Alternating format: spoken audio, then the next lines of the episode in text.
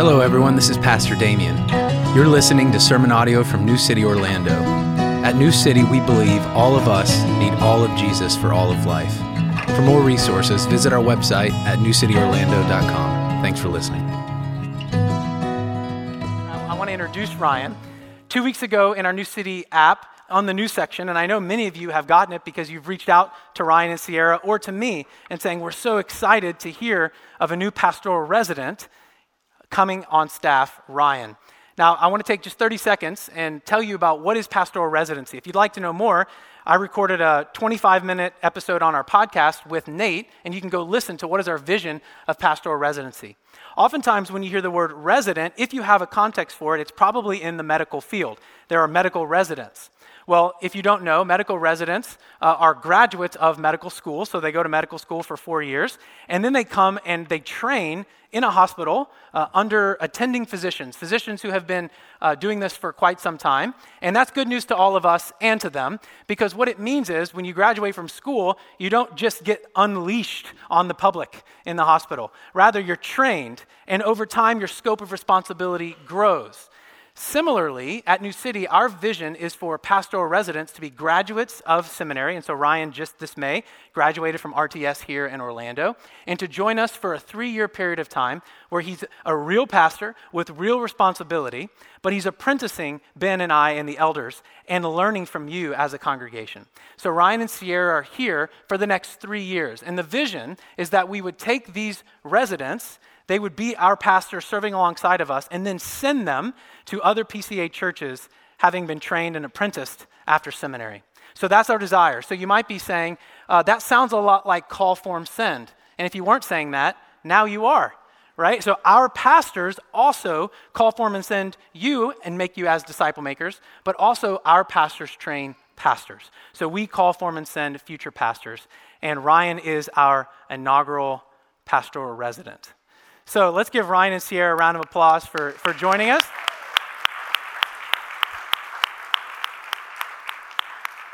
There's also a podcast episode where I just interview Ryan, and that's on our Equip podcast. And we talk about his family, where he and Sierra came from, how long they've been married, how many kids they have, all of the things. So please go and listen to that. You'll see Ryan and Sierra around. I know that you'll welcome them and encourage them. Now, I know uh, Ryan, uh, I know what it's like to preach for the first time uh, in a new church. And so uh, be as hard as you possibly can on him after this, okay? Come up to him, keep your list of negative feedback. He'd love to hear that after the sermon. Just kidding, of course. Ryan, we're excited for you to, to open the Word of God for us this morning. So let's stand as I pray a prayer of illumination. Remember, it's not our intellect that we rely upon, it's the Holy Spirit opening our minds and hearts not just to understand God's word, but to obey it. Let's pray together. Creator God, may your Holy Spirit shine your light, awakening us to your word and the living of your radiant truth. Through Christ, our victorious Savior. Amen. Please remain standing for this morning's scripture reading, which is Psalm 3. O Lord, how many are my foes? Many are rising against me. Many are saying of my soul, There's no salvation for him in God. But you, O Lord, are a shield about me, my glory and the lifter of my head. I cried aloud to the Lord, and he answered me from his holy hill. I lay down and slept. I woke again, for the Lord sustained me. I will not be afraid of many thousands of people who have set themselves against me all around. Arise, O Lord. Save me, O my God. For you strike all my enemies on the cheek. You break the teeth of the wicked. Salvation belongs to the Lord. Your blessing be on your people. This is God's word. Thanks be to God. Please be seated.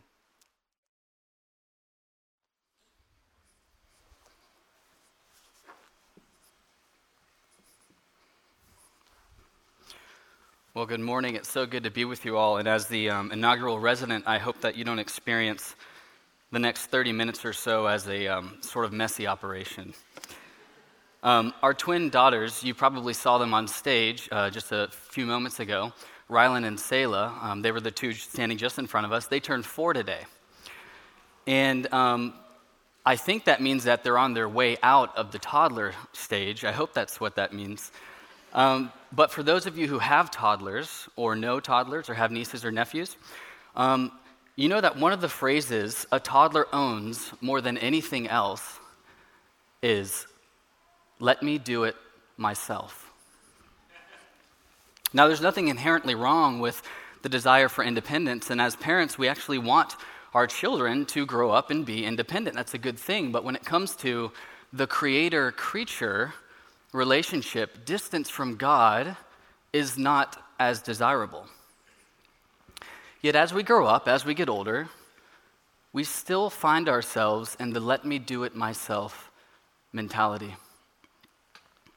Maybe you're having trouble balancing uh, homeschooling children while working from home, but you're afraid that asking for help is going to make you appear needy. Maybe you're going through a particularly rough season emotionally, but um, you need to keep it on a need to know basis because if you let anybody know, you're, gonna, you're afraid you, you might appear weak. Maybe money is tight right now, but you're okay with taking on just a little bit more debt because you have an image that you feel that you need to keep up. Whatever your specific experience is, from an early age, life becomes a journey of trying to lift our own heads. Something we like to say around here at New City, and that we truly believe, is that um, all of us need all of Jesus for all of life. And this sounds nice, sounds sweet, but do you believe it? I think if we're honest with ourselves, we can easily find ourselves thinking and living like only some of, some of us need some of Jesus for some of life. Well, as we come to Psalm 3, what we find is that God wants to be our shield, our glory, and the lifter of our heads. So this morning, I want to look at our text under two headings. And the way I want to break this down is essentially looking at, by looking at David's circumstances and David's response to those circumstances. But we'll call these two points a sovereign sorrow and an uncommon faith. A sovereign sorrow and an uncommon faith. And under our second point, we'll look at three uh, marks of what an uncommon faith looks like. So, our first point this morning is a sovereign sorrow. And we're going to pull this from the first two verses of our psalm. Look with me at the first two verses. O Lord, how many are my foes? Many are rising against me. Many are saying of my soul, there is no salvation for him in God. What I want us to see here is this that God is with us in the most painful moments in our lives, even when the reason for the pain we're experiencing is our own doing. Let me unpack that a little bit. Um, uh, just stop and think the, on that for a moment, though. Um, in every other religion in the world, the chief god or deity of that religion distances himself from you or I or from the one who trips up. So if you make a mistake, that God is further from you. Only Christianity can claim that God comes closer even when we do our best to mess things up. And that's exactly what's happening here in our psalm this morning. David has just been thrust out of Jerusalem by his own son Absalom, and there is an element of injustice here, that's for sure. Um, is the circumstance, circumstance sorrowful, sorrowful? Without a doubt. Without a doubt. But back in 2 Samuel 12, we learn that in some sense, David actually brought this upon himself. In 2 Samuel 10, David is in one of the lowest moments of his life he has a good friend and the commander of his army, Uriah, murdered so that he can sleep with his wife Bathsheba. But even after David repented, the prophet Nathan had these words for him The sword shall never depart from your house.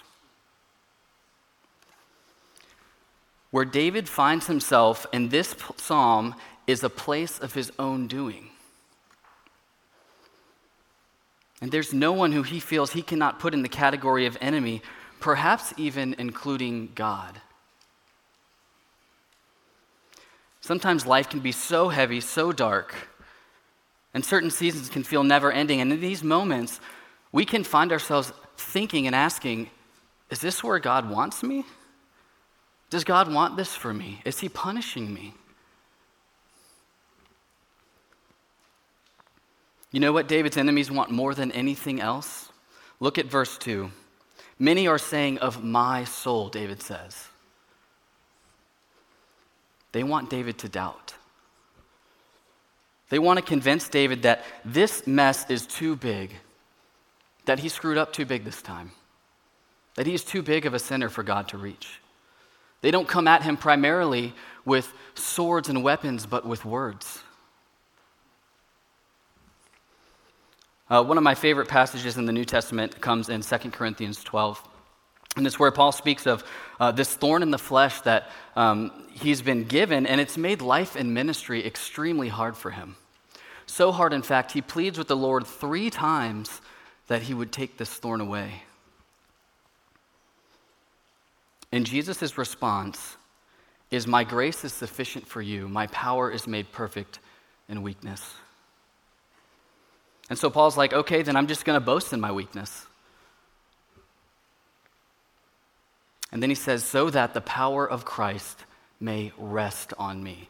And what's significant here is that word rest is the same word that is used in the Old Testament of the Shekinah glory, the cloud that followed Israel uh, by day and at uh, night by fire. And it, that cloud represented the visible manifestation of God's presence. I love what Ray Ortlund has to say about this. He says, So, where does the glory of God reside and rest and dwell in this world right now? On an afflicted believer who is at his or her end, wondering, How do I even go on? When we find ourselves feeling like we're outside the presence of God, that is often when Jesus is most near. Jesus says, A bruised reed I will not break. And maybe you feel like you've messed up this week. Maybe you're just in a season that's so dark, all you can say right now is, uh, just like David, Oh Lord, how many are my foes? I can't number them. Maybe you have questions like, If you really love me, why am I sick? why are my children sick? Why does every relationship I enter into seem to fail? Whether you're wrestling with sin or sorrow, know that Jesus is moving towards you. So, point one, a sovereign sorrow. Point two, an uncommon faith. And we're going to get this from the remainder of our verses three to eight. We've seen that God is with us in life's most painful moments. He's sovereignly guiding our sorrows, and we've noted that He allows us to walk the path of sorrow so that we might learn to depend on Him all the more. And that's exactly what David does in the following verses. He displays what John Calvin calls an uncommon faith. And so, in our remaining time, I quickly want to look at three marks of an un- uncommon faith. How ought we respond in moments of sorrow? So, the first we're going to get from verses 3 to 4, and that is remember. The first thing we see is that an uncommon faith remembers. It remembers the kindness and the goodness of God in the past, and so remains hopeful of the future. David says, I cried aloud to the Lord, and he answered me from his holy hill. David remembers a specific time in his life when God showed up. When God's faithfulness to him was visibly on display. Now, here's the catch, and this is where it gets tricky. It's easy to say remember, but it's not easy to remember God's goodness or even God alone in moments of crisis. It's actually very hard to do. I remember um, years ago, probably about five years ago now, my wife and I were in a car accident coming home from playing golf. That's the only time we've ever played golf. And that's what we got. Um, we were in a turning lane, sitting still, waiting to turn onto the road that would take us to our house. And um, we got hit by a driver going 50 miles an hour at a dead standstill. Our car was totaled. He hit us so hard, actually, that we hit the car in front of us, and he hit us again because his foot never came off the accelerator. We had just found out that Sierra was pregnant, pregnant weeks before that. And it took us a while to get pregnant. So, so long, we were actually considering seeking medical advice. And so when that happened, we felt like something really good was about to be taken from us. And in that moment, I didn't pray. I didn't recite scripture to myself, I wasn't singing a hymn. It's really hard to remember the goodness of God in moments of crisis. And so we need other means outside our own strength to remember God's faithfulness to us. We need consistent, regular, and automated exposure to this. And it's one of the reasons that we practice the common rhythm here together. I remember um, just when I first started seminary, I had been reading a book that wasn't part of a required reading list. Um, I was just, just night reading, and it was called The Body A Guide for Occupants. And the author is Bill Bryson. Um, and in it, he talks about the complexity of the human body. And he says this He says, We spend our whole lives in one body, yet most of us have practically no idea how it works and what goes on inside of it.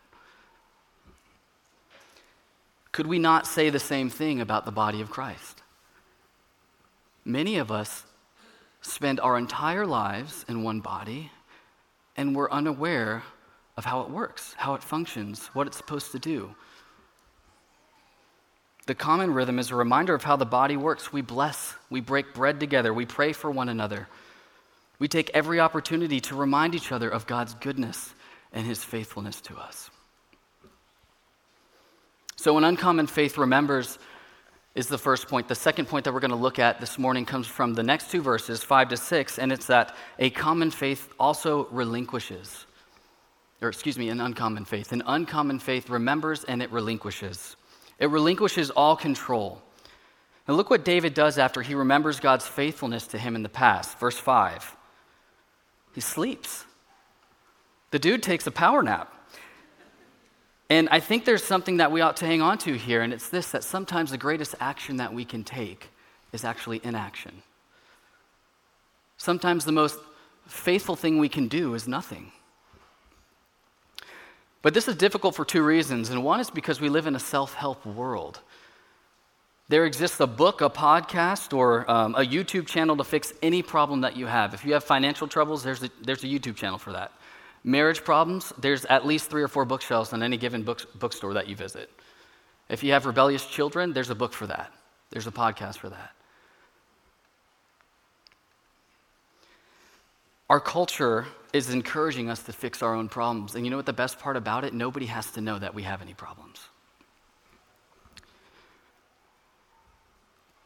The second reason that it's hard to relinquish is that we often feel that we're not doing something or that we um, don't deserve to be helped if we're not doing something. If we're not breaking a sweat, if we're not working hard, then we don't really deserve any help. We have to earn it.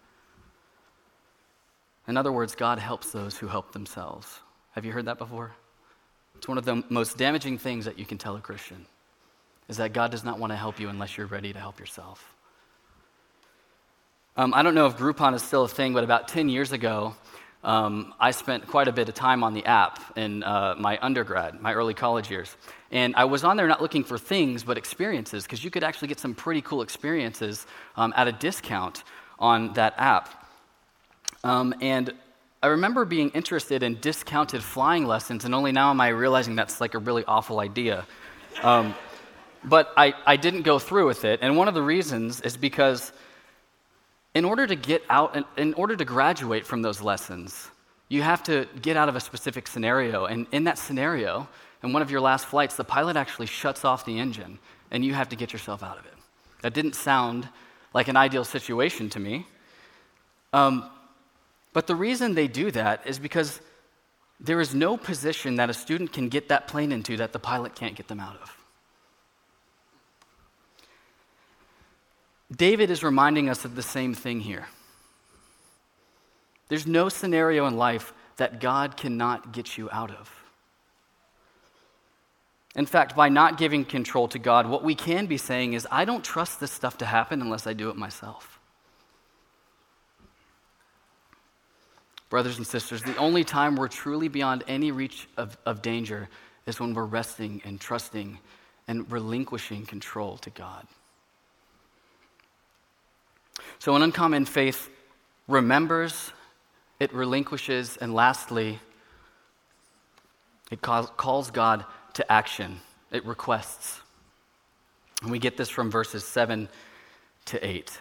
Look with me at verse 7. David says, Arise, O Lord, save me, O my God. Why? Because verse 8 salvation belongs to the Lord, blessing belongs to the Lord. One of the things that um, Pastor Damien and Pastor Ben invited us into last March during the New City Next presentation um, was to, over the next three to five years, um, depend on God more. Um, if you're not familiar with the New City Next presentation, you can go on New City's YouTube channel, and I think it posted on March 27th, so you can get caught up there. But Pastor Damien asked the question what would our church look like? What would Orlando look like? What would our lives look like if we depended on God and asked Him to do something that only He can do? Well, that's essentially what David is doing here. He's asking God to deliver him from a situation that is absolutely dire and hopeless. And he's coming to God. Here's the important part, and this is what I want us to catch. He's coming to God not with generalizations, not with half hearted prayers, but with specific requests. How often do our prayers sound something like this God, would you be with me? God, would you protect me? God, would you keep us safe this week? There's absolutely nothing wrong with simple prayers. Those are a good thing, and there's a time and a place for those. But God desires that we recognize His bigness, so to speak. That He's more capable of just being with you, He's able to be with you in specific ways. He's more than capable of protecting you He's able to protect you in any and all circumstances. God delights in our specificity. Um, last year, my wife and I knew that we wanted to try for one more child. And um, we had three girls at the time, and we were praying for this. And we were wrestling with the question of do you think it'd be weird if we asked God for a boy? Do you feel like that would be weird? And we felt like, in some sense, that if we didn't, we wouldn't really be acknowledging how um, big God is or his ability to provide in that way. But at the same time, we felt like if we asked for a boy and we got a girl, that somehow we would be, um, we would come off as um, upset. Or those of us who knew that we were praying for that might think, oh, you know, poor Ryan and Sierra, they got another girl, which was absolutely not the case because girls are the best. Um, but we decided to go ahead and ask for a boy. And that little boy was just baptized right here about 20 minutes ago. And I tell that story not to bring attention to me, but to God, because God doesn't just want to protect you or bless you or keep you safe. Those are all good things, but He wants to protect you and bless you in meaningful ways. When you ask God for specific things, you will experience God in ways that you never have before. No one else is capable of being more personal with you than Jesus. He knows exactly what you need before you even ask Him. Matthew 6. Paul tells us in Ephesians 2 that God is able to do immeasurably more than all that we ask and think. We don't even have to, to bring our requests. He's so, he knows us so well that he, he can get in our head and He knows exactly what we want. Ask Him for those things in your life that are burdening you. What prayers have you given up on praying?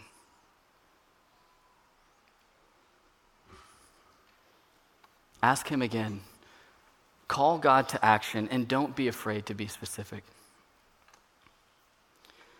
So we've seen that life is full of lamentable circumstances, and we've seen what an un- uncommon faith looks like, how it works out when it finds itself in those circumstances. And that is an uncommon faith remembers, it relinquishes, and it requests. Now, I want to finish with an illustration about the planet Neptune. And admittedly, this is not my own illustration. I got this from a pastor who I enjoy listen, listening to quite regularly. But um, I heard it earlier this month, and it just kept coming up. And I, I couldn't help but think about how well it fit uh, the context of this sermon. Um, his name's Sam Allberry, and he's a pastor at Immanuel Church in Nashville.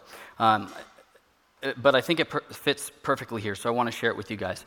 Uh, Neptune was the first planet to be discovered not by observation, but by mathematics. Up until its discovery, most planets were found simply by someone pulling out a telescope, looking out their window, and saying, Oh, that's new. I'm going to put that on the list. But Neptune was discovered by a guy named John Couch Adams from Cambridge in the 1840s. And he was busy looking at another planet when he noticed an irregularity in its orbit. It wasn't following the path that it should be following. There was a certain point where it would sort of dip and move. And he figured that that must mean there's another object, or planet even, that was tugging or pulling on it and altering its path. And he was able to use various points of data that he collected to figure, figure out exactly where this planet must be, and it was Neptune. And what I want to pull from this, what I want us to grasp is that the world should look on us, Orlando should look on us, and they should see what appears to be irregularities, an altered path. They should notice something uncommon about the way that we're experiencing life and the way that we do life together here. They should see us remembering, relinquishing, and requesting the help and the presence of God, the God who we know has lowered his head so that ours might be lifted. Let's pray. Lord, we have so many opportunities presented to us daily um, that encourage us to raise our own heads. But salvation belongs to you and you alone. We cannot rise up to your blessing, it must come down. And to that end, Lord, grant us an uncommon faith, one that remembers, one that relinquishes, and one that requests in faith and patience. We ask this in Jesus' name. Amen.